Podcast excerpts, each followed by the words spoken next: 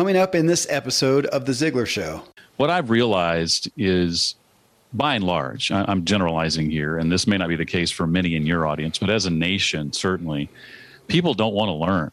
Hmm. Uh, learning requires acknowledging briefly that you don't know something, which we're taught to avoid. And it's easier to not learn, quote unquote, and get back to work.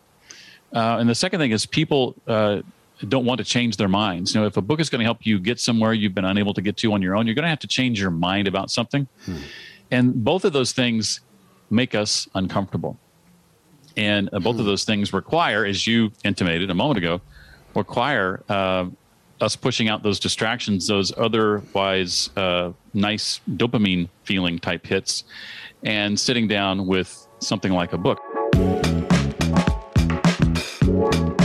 Welcome to the Ziglar Show, a top ranked all time career podcast in Apple Podcasts. I'm your host, Kevin Miller.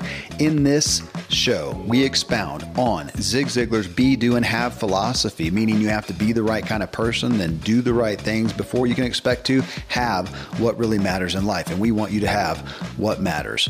Also, check out my podcast, What Drives You, where we talk with people who have reached impressive achievements to ask what drove them, good and bad. And we dig into the very motives that drive us all with the goal of clarifying just what is driving you. Then in my True Life podcast, we want to get you fully functioning physically so your body doesn't hold you back. You can find all three of my shows in Apple Podcasts. Just search for Kevin Miller or go to my website, kevinmiller.co. And if you're new to the Ziglar Show, I invite you to visit Ziglar.com. Connect with Tom Ziglar and the Ziglar family about upcoming events and how they can come alongside you and help you inspire your true performance. I'm a foodie and I enjoy learning about the process that brings great foods and beverages from idea to the table. And then I like tasting them and learning the nuances of what creates the most significant tastes from coffee to cheese to distilled beverages. I did a tequila tasting in Mexico and recently bourbon. Heaven Hill bottled in bond bourbon really impressed me from the story to the taste. I grew up in Kentucky where horse racing and bourbon are famous, and I got introduced to Heaven Hill bottled in bond bourbon. It's produced by Heaven Hill Distillery, which has been and still remains family owned since 1935. And I'm impressed with the bourbon's ultra rich, smooth taste. And right on the bottle, it states that this bourbon is seven years old, which is actually three times longer than what's required to be certified as bottled in bond. I feel with beverages, the longer the prep, the better the taste. Being a bottled in bond product means it must pass a list of seven requirements that set the standard for this quality bourbon. So look for it at your local store. Heaven Hill reminds you to think wisely and drink wisely. Voracious reading is going to benefit us by exposure alone, but ultimately the point, or at least the opportunity, is to learn. we all have access every day to life changing books where we can learn from the life lessons and wisdom of the world's most successful people in any arena. Reading, however, is not by proxy learning and growing. We can read and not ingest a whole lot. And are we reading the information that is most relevant for us to begin with? Harry S. Truman famously said, Not all readers are leaders, but all leaders are readers. Jeff Brown has made this topic his focus to study reading. And while it can be the most powerful tool in our life growth arsenal, it's not as simple as just, again, exposure to the words on the page. So he takes us through in this episode the details and nuances of reading to showcase what actually fosters true digestion of the messages and them taking root in a way that incites us to action and the real change we desire.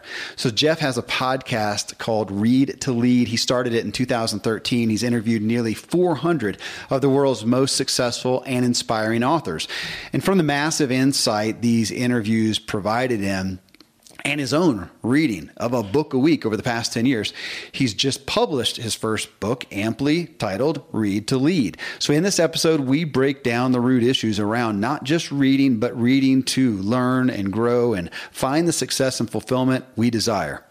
Uh, you can connect with Jeff at readtoleadbook.com and you can get the first chapter of his book there for free.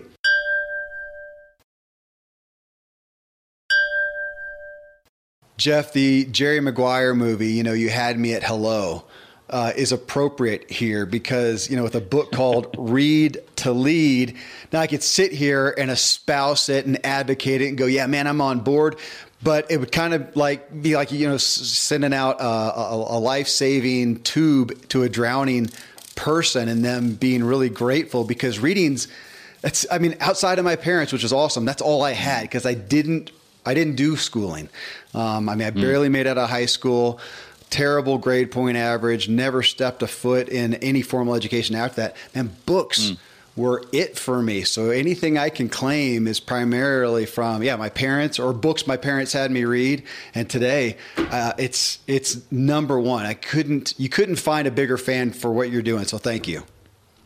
Well, thank you. And I kind of, uh, and we'll maybe find out more why later, but I kind of envy that ex- school experience you said you had. Uh, I sometimes wish mine were more like that. you know, it, it's I wasn't good with authority for one. I had some really bad school experiences. I actually mm, went, and this okay. this isn't fair, and I, I, apologize to anybody who teaches school in Kentucky. But the time I was in, it was I think it was 49 out of 50 states in education, and mm. man, I, I had you know the grateful thing is I had other interests. You know, my parents, and I had my mm. own business uh, as a kid and was uh, bike racing, and I had other interests outside of that. But the focus of your book, the power of reading. Mm.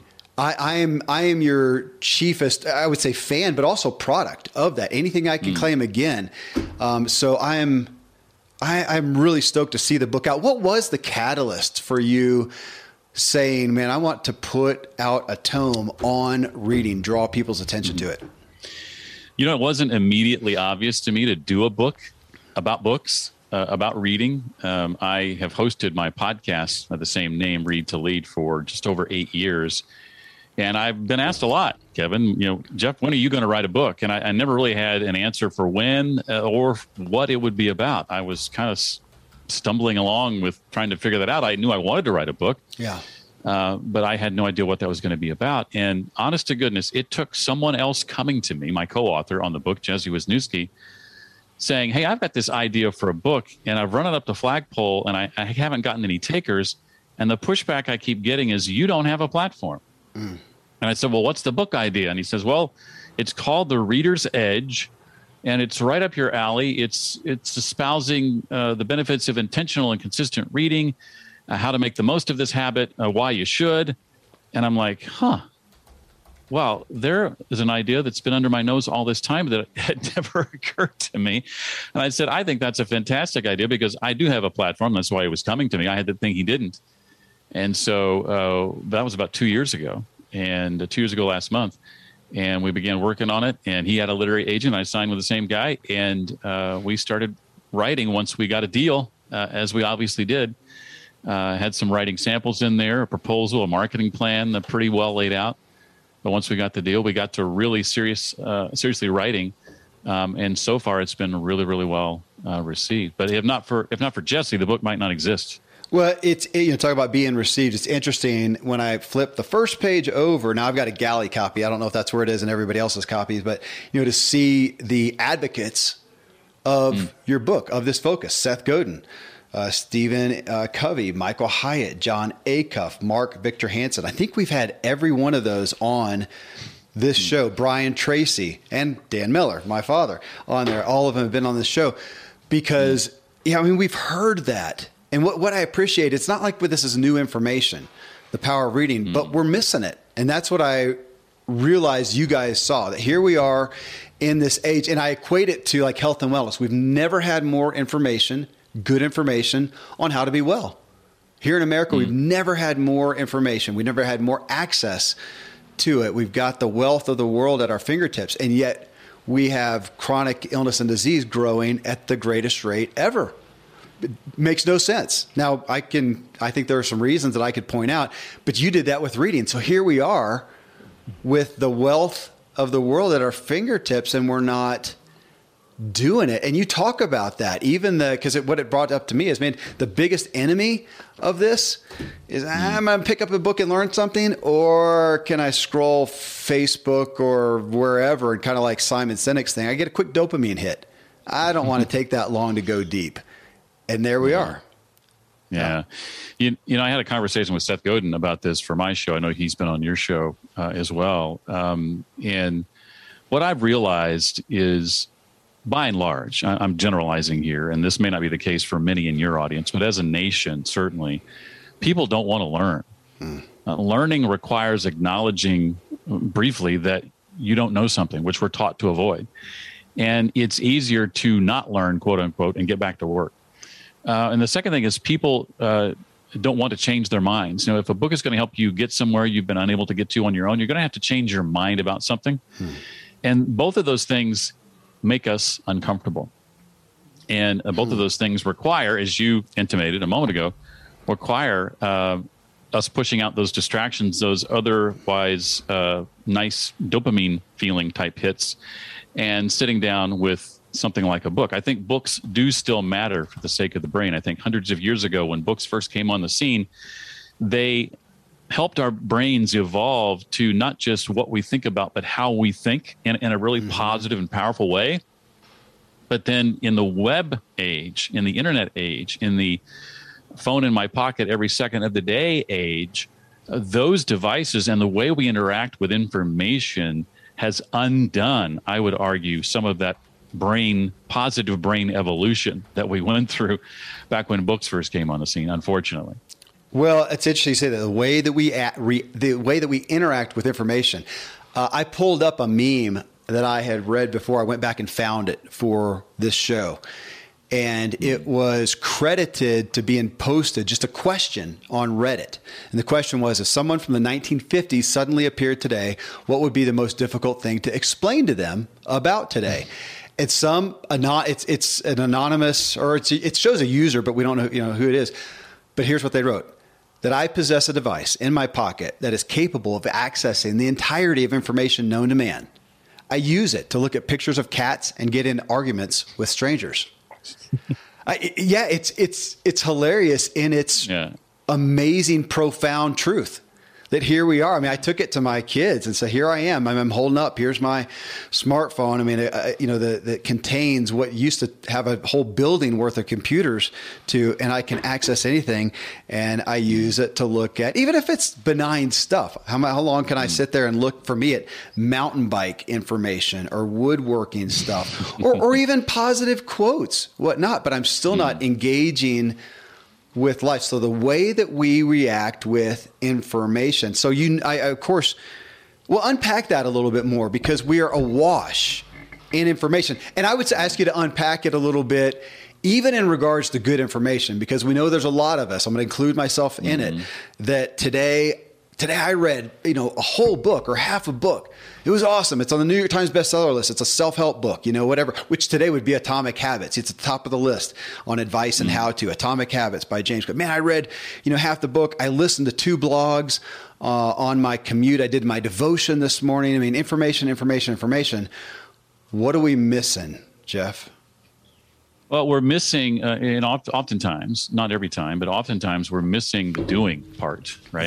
Yeah. Um, it's it's one thing to fill your head with information, but if you're not doing anything with that information, then what good is it really doing anybody? Now, that's not to say you can't soak up some of this information just for how it impacts your thinking. Now, there's something to be said with for that. Uh, consuming this information, like you just described, doesn't automatically have to mean you got a to-do list. True. Uh, to go check off now it can be just for how it impacts your thinking. So I often read and consume some of the information I do, Kevin, for how it impacts my thinking. Maybe it challenges my thinking. Maybe it causes me to think about something in a different and, and unique way. Uh, but then much of what I read personally uh, does come with a to do list. It, there are things that I want to change, there are things that I want to implement. And so I think we need to be also setting aside ample time for that. And that starts with just being intentional with your time. You know, Dave Ramsey talks about uh, budgets uh, and how it's spending your money on paper before you go out and you know spend it for real, so you can tell your money where to go instead of wondering where it where it went. And I think it's uh, it's necessary for us to treat our time uh, the same way. So, a la one of my mentors, who I, I'm pretty sure you're a fan of, a guy by the name of Michael Hyatt, taught me a long time ago the importance of an ideal week. I didn't get serious about that until just a few years ago. I've been aware of the concept for probably, well, as long as Michael's been talking about it, 10 plus years. But once I began starting with an ideal week and putting the big rocks in first and really analyzing with each week, in, a perfect world, how would this week look once I'd lived it and identifying what that looks like? Now, do I realize the ideal ever, if not every single time? Not very often, if I'm being honest. But unless I'm willing to identify it, I'm never going to have a, a, snowball's chance in Hades of ever hitting it.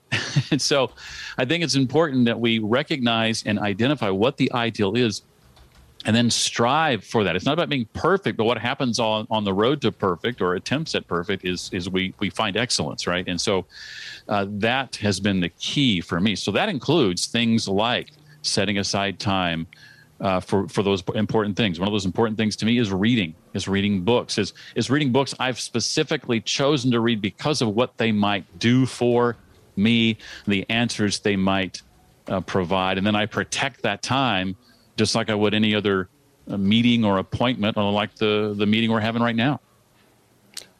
You books. You talking about that book? You have a section in the a chapter of what books should you read that's an important one to me. Though I do I do want to I'll come back to that in a second because I do want to hit the aspect that we started off here with of really we're talking comprehension. It's one thing to read it as you said and I think through osmosis it's a benefit.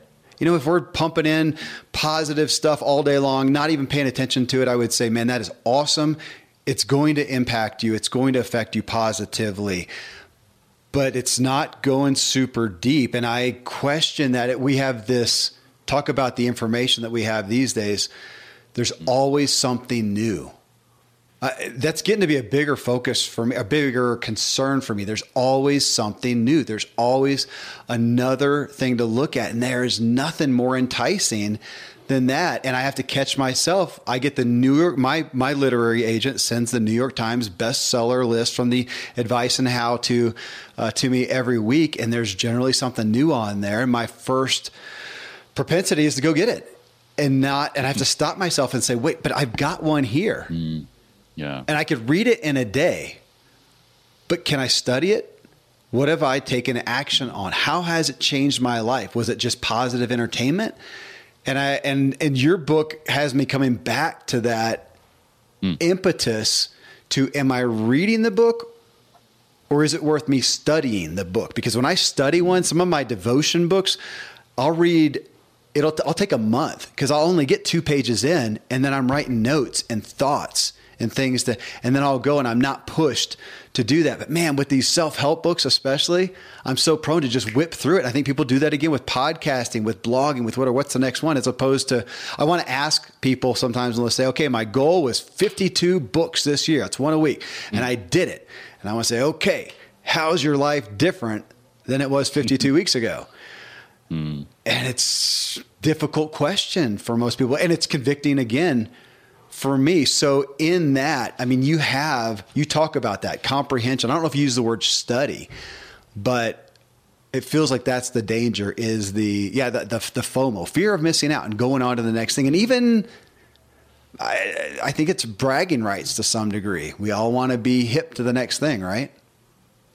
Yeah, and I think uh, for there's an equation that we talk about in the very first chapter that that kind of comes to mind as you're talking about this, and uh, I think uh, if if you're concerned about you know uh, too many sh- uh, shiny objects coming at you, sure. or uh, maybe you're concerned about not engaging with enough important books, I would encourage you to do this simple math exercise or, or, equation, and that is think about how many years you got left. I mean, take your current age and right. subtract that I, I from that. You know, your your life expectancy, uh, and let's say that's you know 20 years. You got 20 years left. Let's say. Um, how many books do you tend to read in a given year? Um, and multiply that by the number of years you got left, and that's how many books you're likely going to read. Suddenly, depending on the length of that uh, or the the uh, uh enormity or lack thereof of that number, you, you're going to get real serious about what's next on that list. Mm. And I would, you know, uh, maybe take that number, let's say it's 20, and write on a sheet of paper, uh, you know, or it's, it's 20 years, and let's say you do 10 books a year, that's 200 books, right?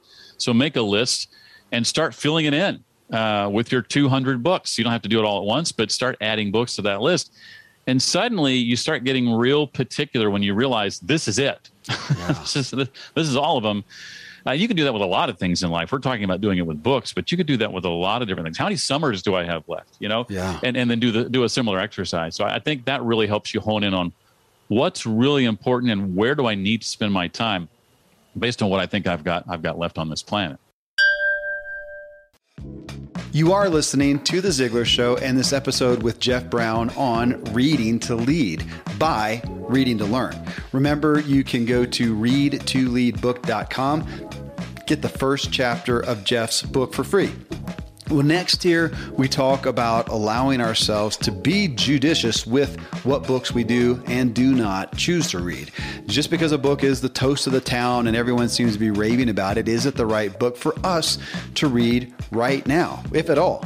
With so many new books out every day, is any one book so magical and profound that you absolutely must read it? Have you ever read any book that's that significant? So, we're going to hit this issue next. Friends, I'm pretty candid about my lack of financial prowess. Money and numbers are fairly Greek to me, so I need a lot of guidance. One of my closest friends is a wildly successful wealth manager, and I'm working on some financial literacy and just continually seeking guidance. So I ask you to check out yahoofinance.com. Nobody knows it all on Yahoo Finance is a, an incredible resource for the rookies like me or the seasoned investors. You know, before my dad passed away recently, Dave Ramsey and his wife Sharon flew down to visit. We all got to spend a day together, and I was at yahoofinance.com just now. I saw multiple news flashes from Dave and other people that you respect, and they were hitting so many of the hottest areas in finance today. So it's a place to get a snapshot of all aspects of your financial interests. And if you have them, your portfolios.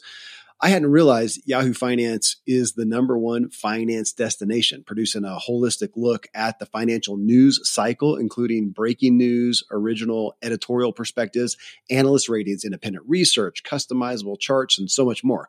So, for your comprehensive financial news and analysis, visit the brand behind every great investor, yahoofinance.com, the number one financial destination, yahoofinance.com. One more time yahoofinance.com. I live high up in the Rocky Mountains where the air is clean and fresh as possible, but then I step indoors and I'm breathing in untold amounts of toxins and allergens from paint and carpet and cleaning chemicals and pets and furniture and appliances and mold and so on. Studies show the indoor air is two to five times more polluted than the outdoor air anywhere you are. And in some places, it's a hundred times worse than that. Well, the solution is to get an air purifier. An air doctor is just the best out there. It filters out 99.99% of dangerous contaminants contaminants and allergens, such as pollen and pet dander and dust mites and mold, and even bacteria and viruses. So your lungs don't have to try to do that. Air Doctor comes with a 30 day money back guarantee. So if you don't love it, just send it back for a refund minus shipping. Go to airdoctorpro.com. You can use the promo code Kevin, and depending on the model, you'll receive up to 39% off or up to 300 bucks. Exclusive to podcast customers, you will also receive a free three year warranty on any unit, which is an additional $84 value. So to get the special deal, go to A-I-R-D-O-C-T-O-R-P-R-O.com. Use promo code Kevin. Thankfully, the days of building a business website, then having this massive endeavor to integrate an online store are gone. Today, Shopify has fixed all that. I had one business where we actually built the entire website on Shopify's platform. So whether you're just starting out or you're selling a million bucks of product already, Shopify is just the industry leader. It works the same for physical products or online and digital, and Shopify is just hands down the best out there. Most importantly, Shopify helps you turn browsers into buyers with the internet's best converting checkout. It's 36% better on average compared to other leading commerce platforms. Getting people to buy is not that hard, at least to the buying point. But getting them to actually give their payment info is, and Shopify is king in that department. They also have top tier customer service, which I think is critical. You can sign up for a $1 per month trial period at shopify.com slash Kevin. That's all lowercase. Go to shopify.com slash Kevin to grow your business no matter what stage you're in. Shopify.com slash Kevin. Well, and you talked about looking for the books that are specifically chosen for you. And we are so prone, me as well, mm. to looking at what is most popular, what is most impacting, which I'm going to give credit to. I mean, there's there's something to be said for that. Obviously, if people are clamoring for a book like James Clear's Atomic Habits, I'm curious as to why. Uh, I want to see, and I and I understand it. He wrote it really well. It's really great information, and yet there's still the question of is it, as you just said, is that the most important priority for me? And I have learned to be a, lo- a lot more uh, filtering of the books to even see one like, I mean, another all time bestseller in our current time right now is Mark Manson's The Subtle Art of Not Giving an, an F. And I've seen the testimony uh, to him. I think he's a smart guy. I think he's an insightful guy. But even going from the title there and on into the book, man, it's really just not the spirit of it bothers me a little bit.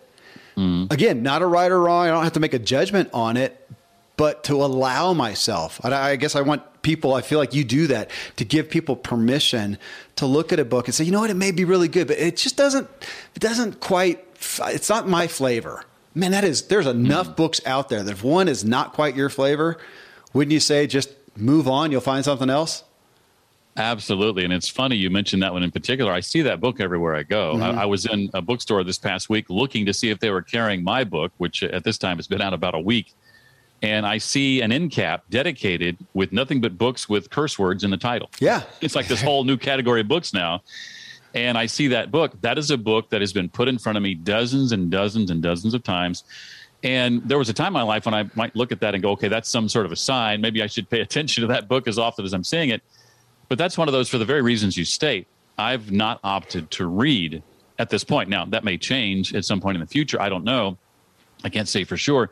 But I've not opted to read that and, and books like it yet because there are other books that, at least for me, uh, in, in, my uh, uh, uh, point in life and, and what I want to do and work with and, and, and learn and the people I want to learn from, that book's not on that list that we talked about a moment ago. It may eventually make its way on, but right now it's not on the list. And, and there are plenty of other books that get on there and I might read 10 or 20 or 50 pages. It's okay to decide if the book's not doing it for you to, to set that down. You're not obligated to finish it just because you bought it.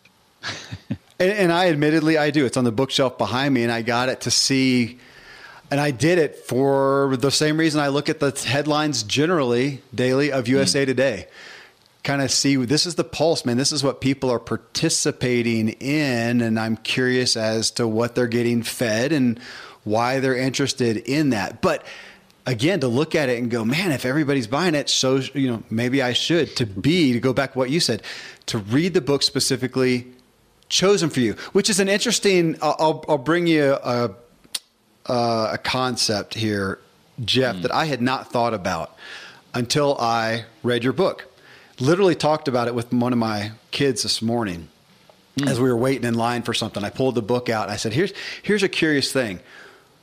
And I'm going to try to be tactful because I'm not trying to be against college.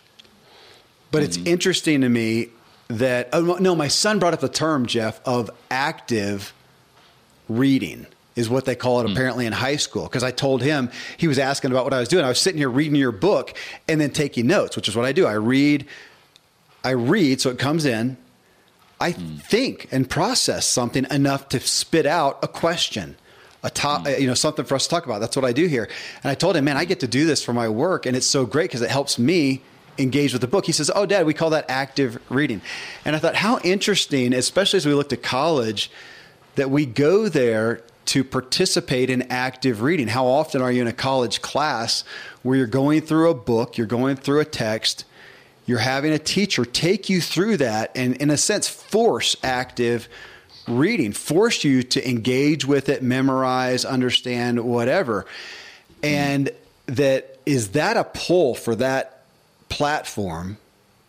Because left to ourselves over here, we're just not as prone to proactively, intentionally do the same thing in our home, in our office. Yeah, interesting, interesting thought. Uh, you know, when I was in school, I did go to college reluctantly. I didn't want to go to college. I wasn't sure what I was going to study at first, but I was ready to be done with school. I did not do particularly well in school. In school, if I'm being honest, and this is no knock on teachers. Some of my teachers have been some of the most impactful people in my life. My sister's a teacher and a really good one, has raised a couple of fantastic kids in the process. Uh, but school educated out of me the desire to want to read. Hmm. School educated out of me the desire to want to learn, such that when I got out of school, and I've told your dad this, I was thankful all the learning was done, huh. quote unquote. That's that was my attitude. Oh, I don't have to learn anymore. Wow. I don't have to go to school anymore. Thank goodness I don't have to do that anymore. Yeah. Well, later in life, uh, in my early 30s now, I, I don't read for the better part of my 20s. I get into my 30s, and I discover that there are books out there written by people who are experts in things that interest me. Who knew? I didn't at, at 33. I'm embarrassed to admit that, but I didn't know there was a Seth Godin out there. I didn't know there was a Dan Miller out there. I didn't know there was a Jim Collins and a Pat Lencioni and a Liz Wiseman and on and on and on. Someone introduced me to one of those folks. Someone introduced me to Zig Ziglar in my early 20s, and I ignored it. I wasn't mature enough uh, to I think it was the secrets of closing the sale, if I'm not mistaken, because they were suggesting that yeah. you know radio sales was where the real money was at. I was in radio, not radio programming, but radio sales, and you need to understand sales. So it was Zig's book, sure, and Og Mandino, uh, an Og, yeah. Book, and I wasn't mature enough at 21, 22 years old to appreciate those books, but at 33 similar books being uh, sat in front of me, and I've since gone back and read everything Ziglar's ever written, I believe, and Mandino as well. Uh, and it was different, like the stars and planets aligned, and I just ate it up. And I found that, and this is the case for a lot of people, and I think even James Clear, you've mentioned his name a couple of times. I think he talks about this in Atomic Habits, or has at least tweeted about it. I can say that much. Yeah. But when when you read books geared to your interests, you will never be bored. And that's okay. It's okay because what happens is as you read about your interests, things that excite you, things that fascinate you, you discover new interests along the way that lead you down new paths you never would have gone down were you not reading about the things you know today interest you.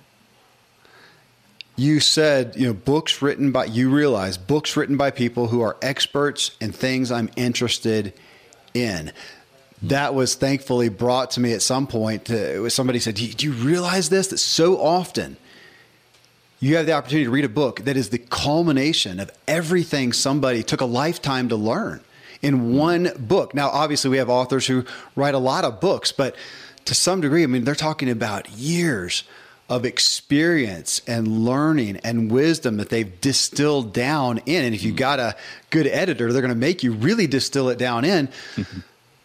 to a book that you can read in, in, in essence a handful of hours and benefit from what it took them a lifetime to learn. And that was so convicting to me again on the opportunity i have. And there's the old you probably know what's the old quote that if you read three to five books on a certain topic you're an expert right? You remember that one. I, arguable but yeah, the the studies, the most recent studies I've read, and some of these are in the book. Uh, you read one book on a topic, you know more than twenty seven percent of the okay. population on that topic. You read five books on a topic, and I think it jumps to fifty or sixty percent or somewhere in that range. You read ten books on a particular topic, and you now know more about, and more than ninety five percent of the general population. Now, uh, I would argue as to whether or not that makes you an expert. You know more about the topic, okay. but I think until you start until you start putting into action what you've learned you're and, and developing wisdom you're probably not a true expert yet if we're being technical. But that's but reading about those things is is a critical first step.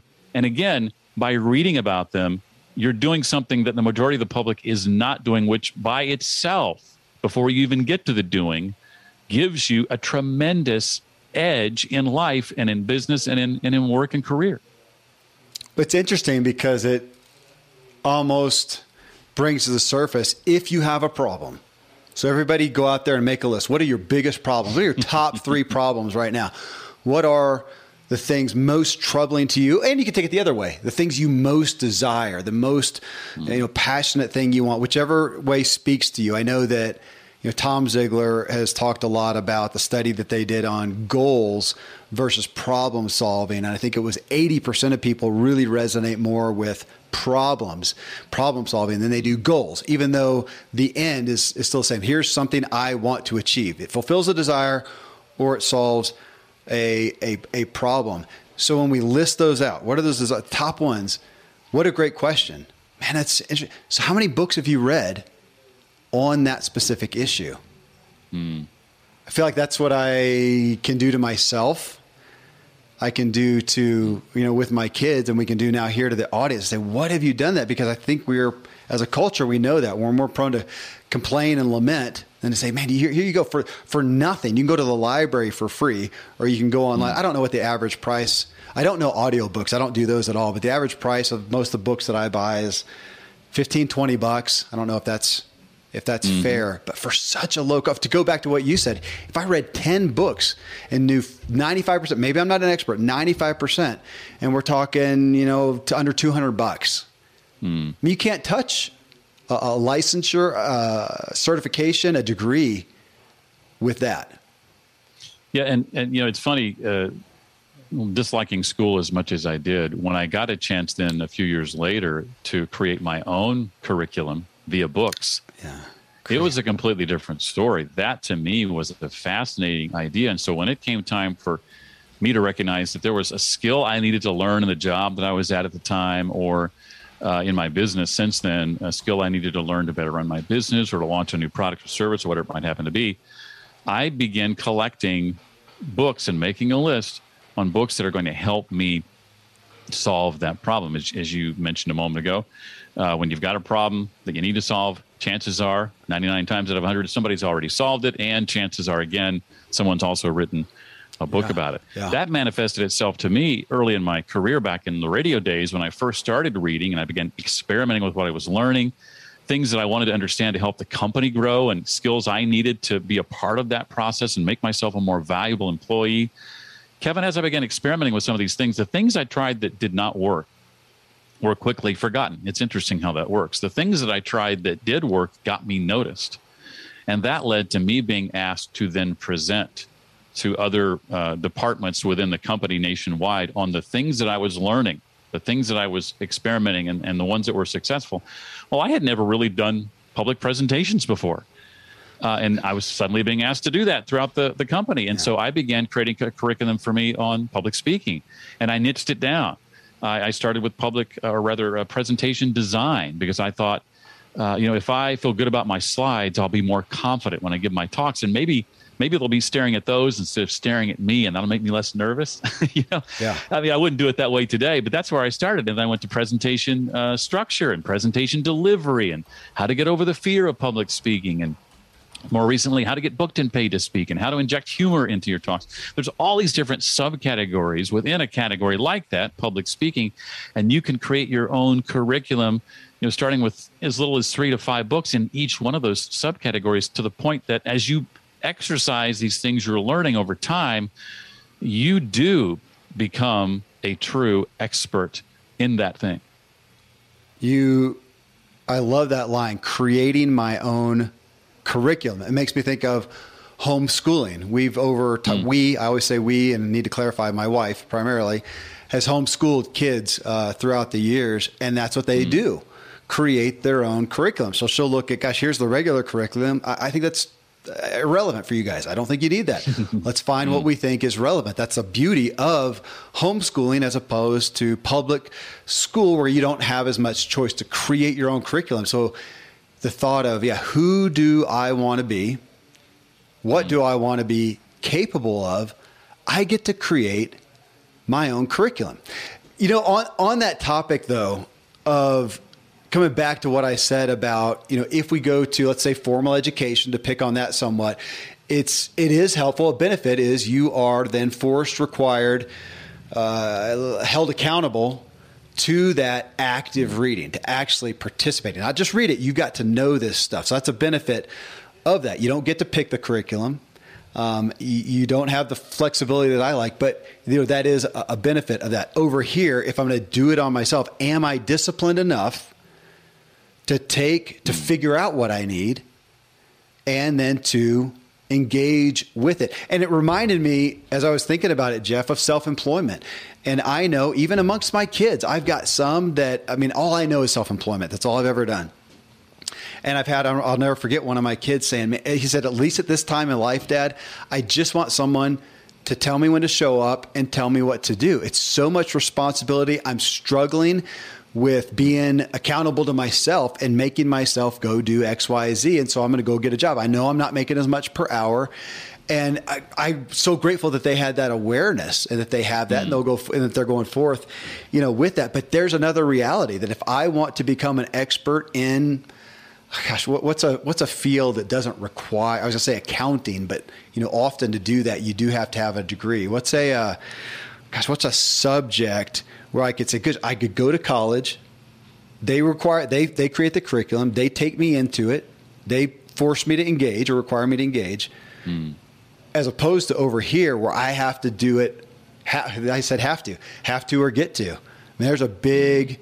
There it is right there. Do I want the responsibility? Maybe that's a fair benign statement the responsibility of creating my curriculum and getting myself to engage with it well, yeah, I mean, to me, it's an easy uh, decision uh, to make. Uh, the, the thing is, is we often will put off those hard things. There, there's, there's sacrifice that comes with self discipline and growth, right? Yeah, yeah, And that sacrifice is hard. And so what we do is, is we put off, put that off because of the pain involved. But what we don't recognize when we do that is there is another pain that comes later eventually it's called the pain of regret. Yeah. so, yeah. you know, we can we can have pain now that comes with sacrifice and growth or we can have the pain later that comes with regret. I'd rather have the growth and the knowledge gained now even though that might be a hard thing and not have the regret later if it's up to me. Uh, absolutely. And you know, with this I mean, you bring us back to the point of it's one thing to read, it's another thing to learn. Hmm. And that is so simple, so base, so elementary, so pithy. And yet it does, you brought me back to that as a core focal point. Am I just, am I reading? Or am I learning? And I we were doing some kind of a personality profile recently and it kind of nailed me on being the kind of person where you and I can be looking face to face. You can be talking to me. I can be looking in your eyes. I can be nodding. I can even say, gosh, yeah, whatever. And I'm not listening at all. And you'll finish. And if you ask me, so what do you think? And I'll, I do that. It's, I'm not, I, it's not as funny as it used to be, but I'll have to just admit to my wife, to my kid, whatever, go, I'm so sorry. I did that to a counselor recently. And she, she then put it back to me. I said, I'm so sorry. I was not listening at all. I was still thinking about the last thing that you said and I'm writing letters in my head. That I can do that with reading. You know, I can do that. I can read it. And again, back to what you said through osmosis. I mean, there's some osmotic, can I say that? Uh, benefit to that. but am I really. Mm am I really learning? And then am I the kind of person, I think to come back, I like the concept of saying, I'm the kind of person who does X. I like being an athlete. I'm the kind of person who mm. does athletic stuff. I'm the kind of person who works out. I like that. Am I the type of person? Am I a learner? Is is that just a part of my label or not? I mean, that's that's pretty stark right there to, to, to ask, isn't it? Yeah, I think something that can help with regard to retention and, and comprehension as okay. well um, is uh, to be very intentional. Back to that word again. Yeah. When it comes time to read, and for me, it looks like this, and th- these are some some things we talk about in the book as well. Is I've got a reading chair uh, dedicated to that task. Uh, you know, find a place in your home, preferably in a room that has a door that you can close, that you can can dedicate to reading, or at least that's that's um, you know a place that you can shut off and, and get out of everybody else's way. I like to put on a pair of noise canceling headphones. My my warning to you, and I learned this the hard way: um, be sure everybody else in the house knows you're wearing them. Otherwise, they'll be shouting your name and wondering why you're not responding. Yeah. Um, and then I'll connect that, though the phone is not in the same room with me. I'll connect the uh, noise canceling headphones with an app like Focus at Will that plays sort of ethereal type music without a real melody or lyrics. and allows me to do just that focus. Or uh, an app like Adagio, which is an app that allows you to search classical music based on mood. Mm. And I'll, I'll, I'll connect to one of those and have those uh, you know low volume in my headphones, and then I set a timer, and it's usually uh, 25 minutes. Sometimes if I'm feeling ambitious, it might be as much as 50 minutes, so a la the Pomodoro technique, right? Um, but usually 25 minutes and I'll simply read as much as I can in that time and not worry about whether it was a whole chapter or a whole section, but read what I can read. Because I think that's the important thing. When you set aside time to read, don't beat yourself up if you didn't read as much as you had hoped you'd read. Just answer the question: Did I use that time to read? Did I did I do this thing I said I was going to do? And I think that's the main goal you need to strive for. Now, if I haven't finished a chapter yet in that time, I'll set it aside, take that five minute break, come back, set another 25 minute timer, and finish you know where I left off. Um, and it's later than it's in the next session, uh, if if that follows immediately, where I'm taking notes. All I've allowed myself to do in those reading times, oftentimes, is just make markings.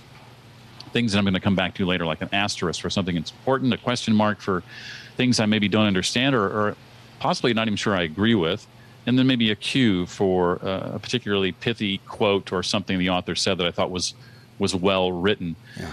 Uh, and that's all I do. I come back later, and now I'm just going to take notes based on uh, those markings that I made. Go back to those. And when I write my notes, Kevin, this is key. I'm writing them as if I'm writing for someone else, and preferably for someone else who has not read what I just read. Interesting. And so that forces me to have to really synthesize it down. Because the reality is, future you that comes back to these notes six months from now is someone else. you know, uh, you're you're a different person. You've grown. You've done this thing. You've done that thing.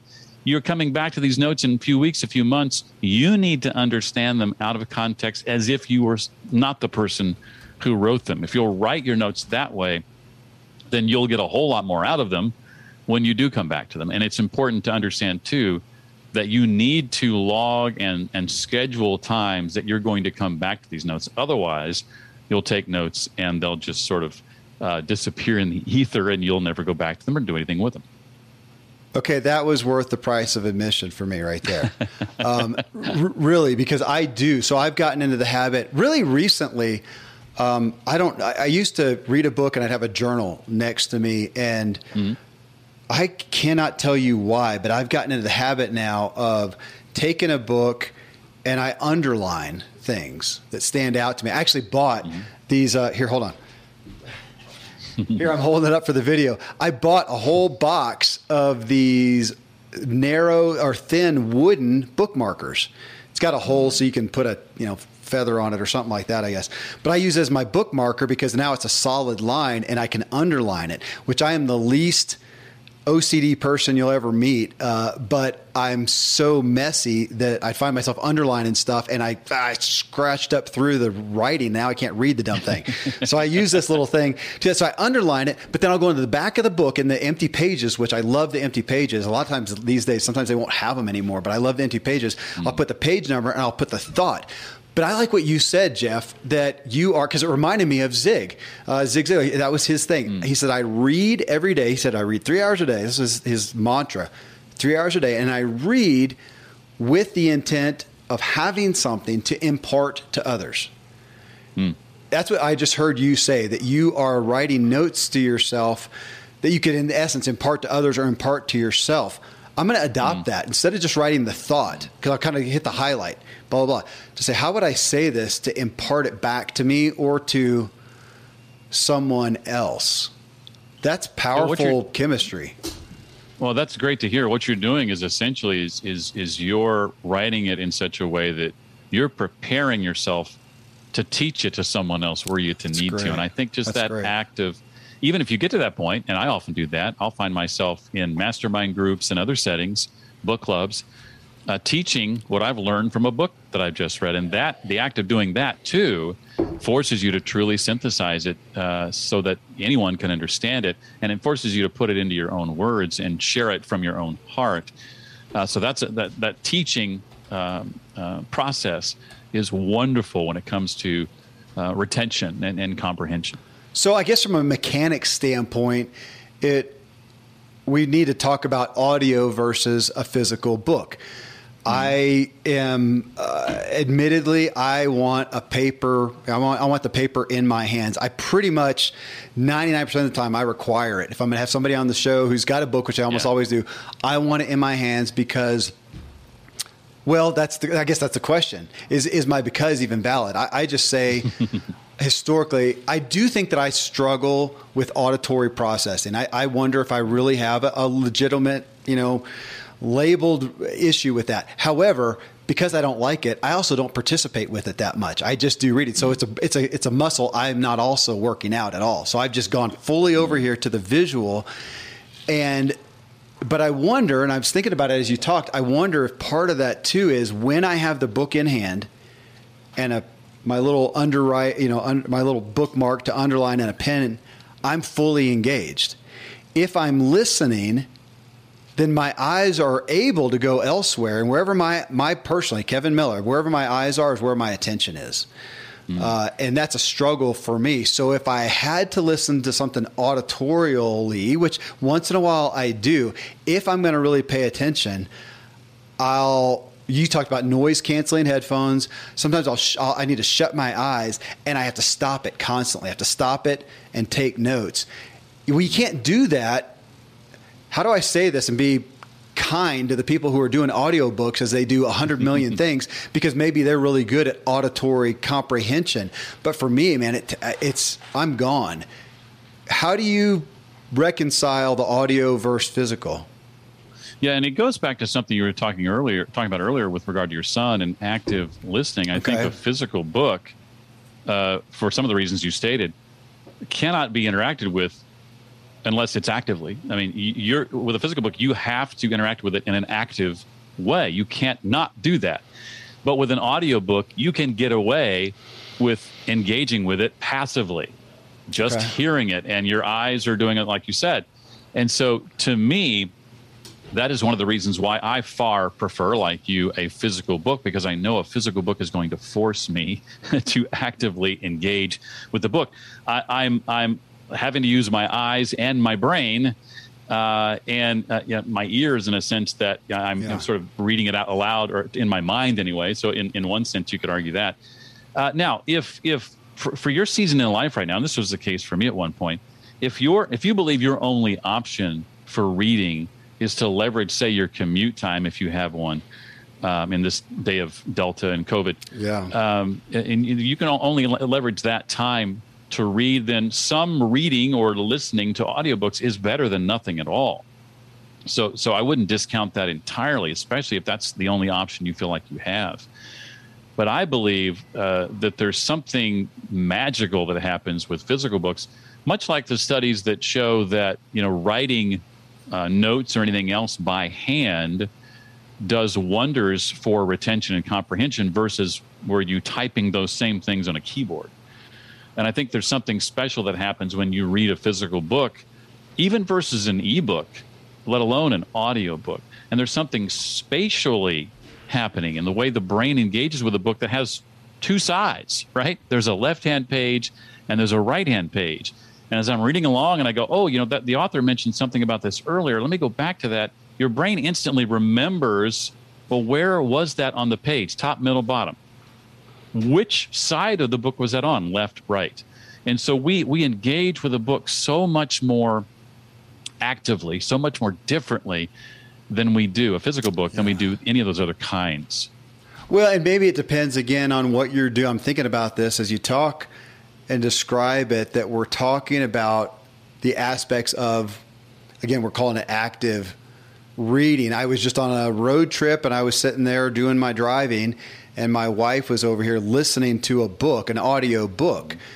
But there's nothing. We were out in the middle of Colorado where there's out, out, not in the mountains. There's nothing to look at, and so she was able to do that. She could pause it. She could take notes, and I would say, mm-hmm. man, that's that's right on par, you know, for the most Yeah. part. But yeah, if you're doing that while you're doing other actively doing other things, even driving where you got to pay attention, it's got to degrade somewhat your comprehension. Again, so don't have to say better, best, right, wrong, whatever. But the point is, can you come out the other end comprehending, learning, and having something to take action on. So we've talked a lot about obviously the value or, or some of the how tos here and some of the values, you know, of books. Now, I, we can't do the, your book justice at all because you go through so many profound values of this, but a couple of them really stood out to me, and one was getting the context of somebody else's perspective one from the author, but I also really like, and, and actually, Jeff, I'll, I'll tell you that this, um, I, I, made a decision on a venture, uh, a group that I'm putting together.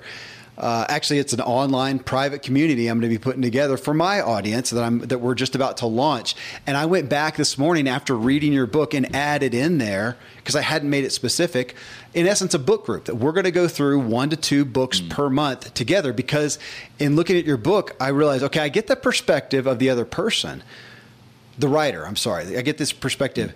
But how about getting the perspective of other people reading this book, other peers, people on the same journey? I get to do this, you know, with my wife some, with my business partner and best friend, uh, Dr. Randy James. We do that a little bit, but I don't spend a whole lot of time really doing that to go through a book like this, Read to Lead, to go through this. Hey, how about, you know, a hundred of us or however many it is, let's go through this, make it a thread and really talk about the issues. How is this difficult to implement? Or, man, I had some thoughts for this, or I disagree with that, whatever it may be.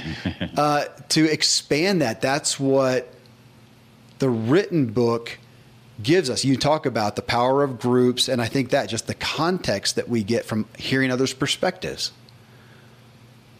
Yeah, and I've I've uh, had book clubs of my own in the past, and, and, one of the reasons why I started my podcast was because I needed and wanted more people around me to talk about the books I was reading. Yeah, uh, and I thought, well, I'll surround myself with a podcast audience, and, and we'll talk about the books that I'm reading uh, together. And, and hey, I get to I get to talk to the authors too. That's pretty cool. So for me, all of that, everything that I created back then uh, when the podcast first launched, especially, was all about surrounding myself with other people uh, whom I could talk with yeah. about the books that I was reading. I think that's pivotal. That's key.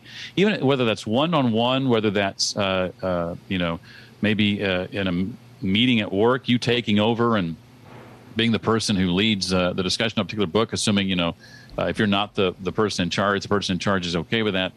Or with your own team, if you're an entrepreneur and running your own company, um, or, or, maybe even look for evangelists on your staff who might have a love for this and who would relish the opportunity to be the person who leads a book club uh, uh in, in your workplace uh, for you yeah. uh, and can take the lead on that. I think that any opportunity to do those kinds of things with groups of people and get that other those other insights uh, is is a great idea. Well, I have not been doing that, and I'm going to start. Two other key points I want to land on here, Jeff, that you pulled out in your book that just stuck out to me creativity and communication. I mm. find people in my audience, your audience, what I call an aspiring crowd, the kind of people who are going to read a book like Read to Lead and who are going to listen to The Ziglar Show, um, they want creativity. They want to be more mm-hmm. creative. And I think we as a culture are suffering more and more each day with an inability to communicate well. And we see so many of our problems due to poor communication skills and abilities, and even just the influx of really bad communication, negative communication. But if I take those two captive, tell us your perspective, tell me your perspective on where you see reading helping us be more creative. Well, and I think this even extends to not just nonfiction, which we've mostly talked about, um, but also fiction. Absolutely, yeah. Thanks. Uh, I, I don't read a lot of fiction personally, uh, if I'm being honest. Uh, but you know, the, the regardless of the situation you're in, whether you you run your own company or you're a leader in a company or work for someone else, um, the soft skills are where it's at, right? Yeah, Not everybody wants to admit Thank that, you. Yeah. but the soft skills are where it's at. And reading is going to help you infinitely with these, well, immensely with these soft skills. I mean, think about reading a novel. Think about the relationships, the characters, the empathy you're going to develop uh, for people who are different than you that you're reading about, things of that nature. So, those are, are, are critical reading books like that i have made it a point recently to read books about uh, theodore geisel dr seuss uh, george hmm. lucas uh, jim henson all three of which written by the same author uh, by the way a guy named brian j jones people who i view as creative and i want to understand how their brain works and how they come or came to the decisions that they did and so biographies are a great way to foster creativity. It doesn't have to be about people creating uh, movies and Muppets and and children's books necessarily. Uh, it can be biographies about you know Ben Franklin or Steve Jobs or what have you. Um, and then as you read and as you uh, comprehend more and read more and more difficult even books, that's naturally, without you even having to think about it, that is naturally going to lead into better communication. It's going to increase your vocabulary. You're going to learn new concepts you didn't previously know, new words and phrases and ideas you didn't previously know. And, and, and just by default, without you even realizing it, that's going to improve your communications. Re- reading books about these types of things we've talked about, creativity and, and empathy and, and relationships and novels and things of that nature, is going to impact your relationships tremendously because all of it uh, collectively is going to make you a better human being. and again, these, yeah. these it'll be in ways you won't immediately recognize or won't be even immediately aware of. They just they'll just be there because you've spent your time doing something that's truly valuable and truly impacting your, your brain in the end. You know, it's interesting that you mentioned that about fiction. I have in the past probably two years, one of my, my best buddy, Randy James, got me because he, he, was constantly talking about this latest fiction book that he would read at night before he went to bed. And he started handing mm. them off to me. And I just had gotten out of that, right? I'm in personal development. We don't read that fiction junk. and so he kept giving me these books, and I love it. It is one of my greatest joys. I, I literally am in a time right now where I've had a bunch of great books. I haven't watched something on a screen like at night at mm. home, and I don't. I can't remember probably 3 mm-hmm. weeks or so, which which I love a good movie. Absolutely love a good movie, yeah. but it feels so hard to find something that can hold my interest these days and that has mm-hmm. any redeeming value or makes me feel or think or whatever. But I can, the books are, are good, and so fiction books uh, I really appreciate. So I just read because it was so stinking popular. I was curious about that. Uh, where the crawdads sing, or I think that's I think that's what it is. Where the crawdads sing. Um, the mm. books three years old, sold 10 million copies, has like 187,000 reviews on Amazon.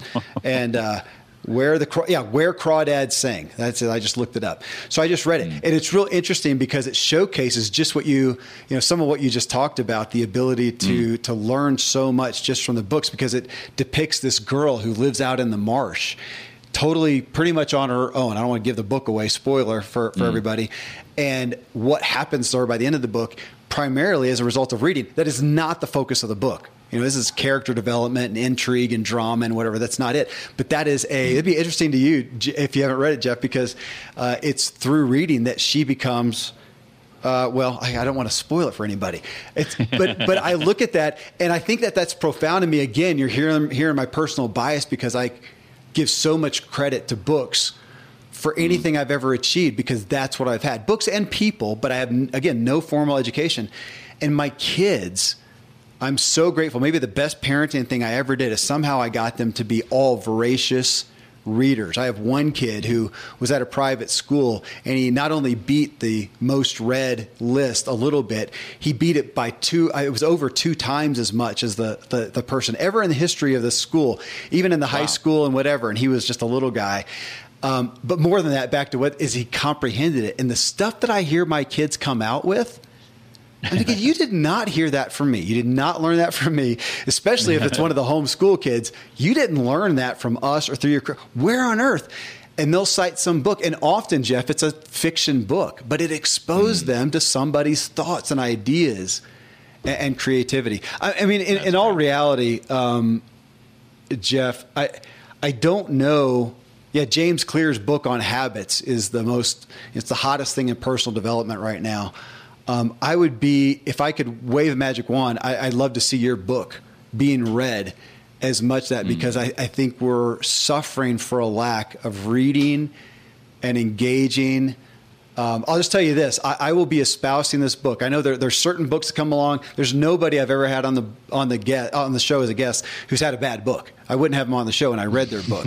but it's interesting, even as I do that, that as future goes as time goes on, that I find myself relating back to that book again and again and again. Mm. And I know now I'll be relating back to this book uh, because it's so again, I think so needed, so powerful. And it's, again, it's so read to lead. It feels like, isn't this elementary?